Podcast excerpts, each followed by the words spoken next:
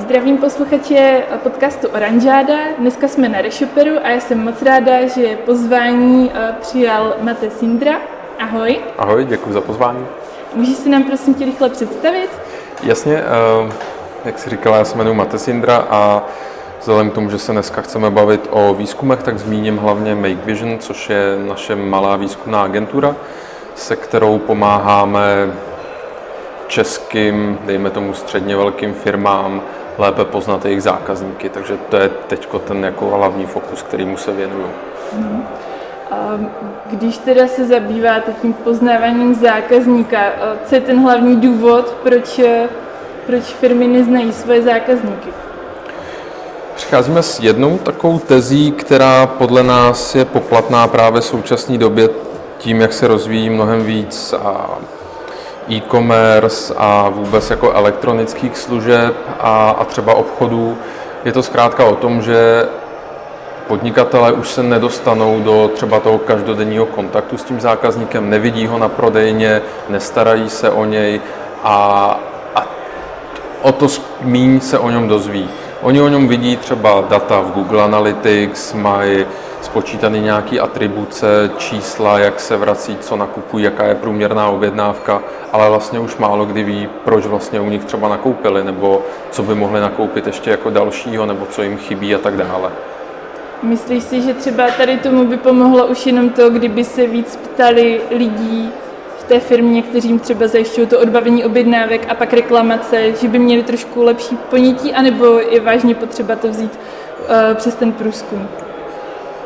Průzkum může být i takový, že si volám třeba na brainstorming nebo workshop lidi, kteří obsluhují infolinku, lidi, kteří odepisují na e-maily, protože to jsou ti lidé třeba v tom e-shopu, kteří jsou nejblíž tomu zákazníkovi a možná ho znají i nejlíp. Takže klidně průzkum může probíhat i tak, že, že se pobavím s lidma, kteří jsou na infolince a řeknou mi, co eh, naše zákazníky nejvíc trápí, nebo na co si stěžují, nebo co na nás kvitují, za co dostáváme pochvaly na Heuréce nebo jinde, když hodnotí náš e-shop nebo naší firmu. Mm, takže ta zpětná vazba pozbírat i tady. Když už teda se rozhodnou, že o těch zákaznicích mají pořád těch dat málo, co jsou třeba ty informace, na které se často zapomíná a přitom ten, mm, ten prodejce by to měl vědět? Nějaký desatero, co byste měli vědět o svém zákazníkovi? Hrozně nerad bych dával mm, nějaký desatero, který by pak měl každý následovat, protože nemá smysl dělat výzkum jenom pro výzkum, jenom prostě, že to slyšeli na Reshopru, takže si udělají jako výzkum. A ne. Ten výzkum musí odpovídat na nějaký problém, na, na nějakou otázku, na něco, co tu firmu trápí, protože pak na základě toho, že výzkum, průzkum, cokoliv přinese nějaké odpovědi, tak jsou o to spíš připravenější udělat nějakou reakci. Mm-hmm. A když teda mm, si vytýčí otázky, je potřeba se soustředit na jednu otázku, kterou si chceš díky výzkumu dozvědět, anebo, nebo to dokáže obsáhnout nějaký širší spektrum dotazů o tom zákazníkovi? Mm, tak i tak. Eh, asi stojí za to teď zmínit takzvané kvalitativní a kvantitativní metody.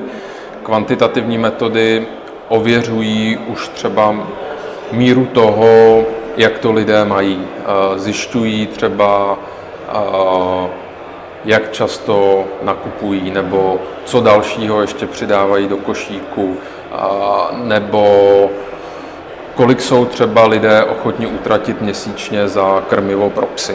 To jsou čísla, ze kterých zjistíme, jak to má ta společnost. Už se ale nedozvíme třeba, proč si připlácí za prémiový krmivo pro psy. A to jsou otázky, který, na které nám pomůže odpovědět tzv. kvalitativní typ výzkumu. A třeba hloubkový rozhovor nebo dneska zmiňovaná online focus group. Čili tyhle ty kvalitativní metody nám odhalí tu škálu možností, proč já třeba nakupuju zrovna tohle a, a třeba jak jsem se rozhodl, že si koupím třeba tyhle ty běžecké boty. Co zatím bylo, že jsem je nenakoupil tamhle v tom a tamhle v tom e-shopu. Kvantitativní výzkum nám řekne, kolik lidé jsou ochotní v průměru utratit maximálně za běžeckou obuv. Mm-hmm. A když to potom vezmu z toho hlediska, že teda jsou tady ty dvě hlavní skupiny a ty se myslím, rozdělují, nebo způsob, jaký můžeš získávat ty odpovědi, tak to je další věc. Mm-hmm. Je nějaká teďka populární metoda nebo mm, způsob sběru těch odpovědí, která, která teď převažuje? Nebo i nějaká, která se vám třeba osvědčila nejvíc? Jo, jo, jo. Hrozně hezky mi nahráváš. Um, my v MakeVisionu teď hodně používáme takzvanou online focus group, což je Možná znáte klasickou fokusku, kdy se bavíte s osmi, deseti různorodými lidmi a snažíte se rozebrat do hloubky nějaké téma. Sledujete to, jak na sebe ty lidi reagují a tak dále. A my tady tu metodu posouváme do online prostředí s tím, že si to můžete představit jako nějaký diskuzní fórum, kde vždycky třeba jednou denně moderátor položí nějakou hlavní otázku, nějaký téma a, a lidé pak odpovídají a baví se jim mezi sebou. Je to tedy taková jako sonda do šířky toho, co si vůbec jako lidé můžou myslet. A z toho vzejde hrozně moc podnětů, nápadů a především vám to umožní dívat se třeba i na ten váš e-shop optikou těch lidí, protože s nima strávíte nějaký čas, navnímáte to, jak oni popisují vás nebo jak popisují ty svoje problémy, proč u vás nenakoupili třeba, jaký mají bariéry nebo motivátory u vás nakupovat nebo třeba nakupovat u konkurence. Je Takže tady... promiň, tohle je ta jako metoda, která nám se osvědčuje, která nám pomáhá i třeba právě proto, že se dá udělat na dálku, můžete do ní pozvat lidi napříč celý, celou republikou a dá se udělat poměrně rychle. K tomu jsem se právě chtěla jestli třeba, když teda je to možné dělat online, není k tomu potřeba mít tam někoho speciálního, zvládne ten e-shopař si tohle nějak eh, zprostředkovat sám, nebo na to potřebuje odborníky? Často se o tom s někým přeme a možná jsme v tomhle trochu naivní, ale myslíme si, že ano, že, že to zvládne marketák, který vlastně, když to řeknu ošklivě, tak umí číst a, a umí rozumět textu, protože my třeba dáváme ven hrozně moc jako návodů. Konkrétně k té naší online focus group máme knowledge base, kde uh, lidé najdou jako krok po kroku, co by měli udělat pro to, aby ten výzkum dopadl dobře. Takže Není to tak, že bychom tyhle výzkumy museli dělat jenom my, ale budeme hrozně moc rádi, když to zvládnou třeba i agentury nebo, nebo klienti sami.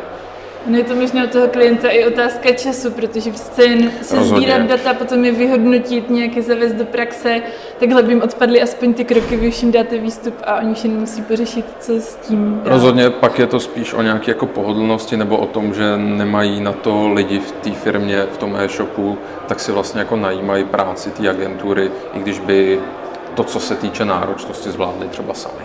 Hmm. Vy vlastně taky máte typ produktu, Dělali jste si někdy průzkum ohledně toho? průzkum o tom? jo, jo, to je hrozně hezká otázka. Ehm, my jsme udělali něco podobného, co ty naznačuješ. Udělali jsme si pilotní studii a do té jsme pozvali český marketáky a český e-shopaře a bavili jsme se s nima o tom, jaký je stav českého e-shoperství, třeba co českým e-shopům chybí, kde vidí, že by měli e-shopaři přidat a to nám přineslo vlastně jako plno zajímavých vhledů. Mimo jiné jsme si tu aplikaci otestovali a mimo jiné jsme ji vlastně i představili některým marketérům, kteří se té naší diskuze účastnili a, a jim jsme pak zprostředkovali ty výsledky, které uh, se dají částečně i dohledat a, a máme je veřejně. To, co jste během toho zjistili, vás spíš překvapilo, nebo vás to jenom utvrdilo v tom, co jste si mysleli předtím? Jo, uh, Spíš nás to utvrdilo, překvapilo nás to v tom, jak moc nás to utvrzuje. Takhle bych to řekl. Ty základní věci, které podle těch konzultantů českým e-shopům chybí, je nějaký hlubší poznání zákazníka, lepší vydefinování značky a, a vůbec to snažit se odlišit, když jsou to třeba přeprodejci zboží, který najde se všude možně, tak vlastně hledat nějakou tu skulinu, nějakou tu niku, třeba nějakou dodatečnou službu anebo v nastavení značky, to, kde budu alespoň jako trochu jiný než ten, než ten druhý přeprodejce. blbý je, že to, co dělá vlastně jako většina e-shopů, že kopíruje to, co dělá ten druhý, tak tady se nedá uspět tím, že skopíruju to, co dělá ten druhý, protože mým cílem je přinést něco originálního. A my říkáme, že dost často to může přijít popudu těch zákazníků, z toho, že třeba díky té online fokusce nahlídnu na ten svůj biznis, na ten svůj e-shop s jejich optikou a, a mě se rozsvítí a mě se řekne, no jo vlastně, my bychom mohli přidat tuhle tu službu, my bychom mohli začít, kromě toho, já nevím, že prodáváme tenisky, tak bychom je mohli třeba i čistit nebo přidat k tomu něco jako dalšího, co ty lidé chtějí a, a co by přidalo nějakou hodnotu tomu, že jsme jiný a, a byl to důvod, proč se k nám vrací. Hmm. Ty jsi říkal, že máte i návody, ale mě by zajímalo, eh, jaký jsou třeba jenom nějaký základní pravidla, co si lidi mají promyslet, než začnou dělat průzkum na vlastní mm-hmm. pěst. Úplně základ je, jestli jsem ochoten něco na základě výsledku změnit. Mm-hmm. Jestli nedělám ten výzkum pro výzkum. Pak je super, když nepřeskočím zadání a zase máme na to šablonu, a není potřeba to asi rozebírat, ale je super, když si dělám i třeba výzkum já pro svý e-shopy, takže si to zadání se píšu, protože ono mi pomáhá držet nějakou linku a, a vrací mě zpátky a když ten výzkum vyhodnocuju, tak vím, co bylo tím účelem a proč jsem ho dělal. Takže to jsou možná jako dva první typy, které by měly na začátku každého výzkumu být ujasněný. Když už ten průzkum jednou uh, máš hotový, tak uh, je to všechno? Pak už nemusíš dělat nic? Nebo se vždycky vyplatí ho zopakovat? A případně jaký je třeba interval, který doporučuješ pro zopakování průzkumu? Mm-hmm. Záleží zase, jak který průzkum, jestli je to ten kvalitativní, kvantitativní, co bylo jeho účelem a tak dále. Pokud chci získat uh, feedback na to, jak vylepšit nějakou novou službu e-shopu, třeba, já nevím, splátkový prodej, tak to stačí udělat jako jednorázově, protože na základě toho to vylepším. Pokud chci zjistit, jak se vyvíjí vnímání třeba mojí značky, tak, tak je důležité dělat takzvaný trackingový výzkumy, dotazníkový reprezentativní průzkumy, abych viděl, že za rok se zvedlo povědomí naší značky o tolik procent, konkurence spadla a tam, tamhle a tamhle. Takže je to hrozně individuální toho, jestli se výzkumy mají dělat opakovaně nebo ne, ale minimálně co, co rád říkám je to, že lepší dělat alespoň nějaký výzkum, klidně, klidně jednorázově. Pokud si jsem vědom těch limitů, tak je to lepší, než nedělat vůbec nic. Teda už si zmínil takový to vnímání značky, to jsou třeba průzkumy, který nemusíš dělat jen v rámci už stávajících zákazníků. Můžeš třeba zkusit se na to ptát i lidí, kteří zatím nejsou tví zákazníci. A jak tam potom mm, se stane, že vyberete ty relevantní lidi, co by mm-hmm. to měli odpovídat. Jo, tenhle ten typ výzkumu je takzvaný reprezentativní. To znamená, měl by nějakým způsobem reflektovat tu moji cílovou skupinu.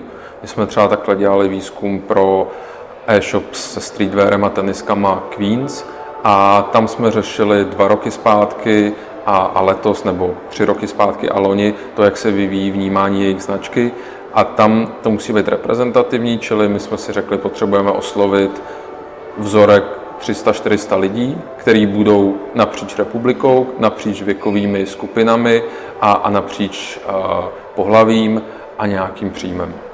To znamená, to je odpovídající vzorek tomu, jak vypadá populace.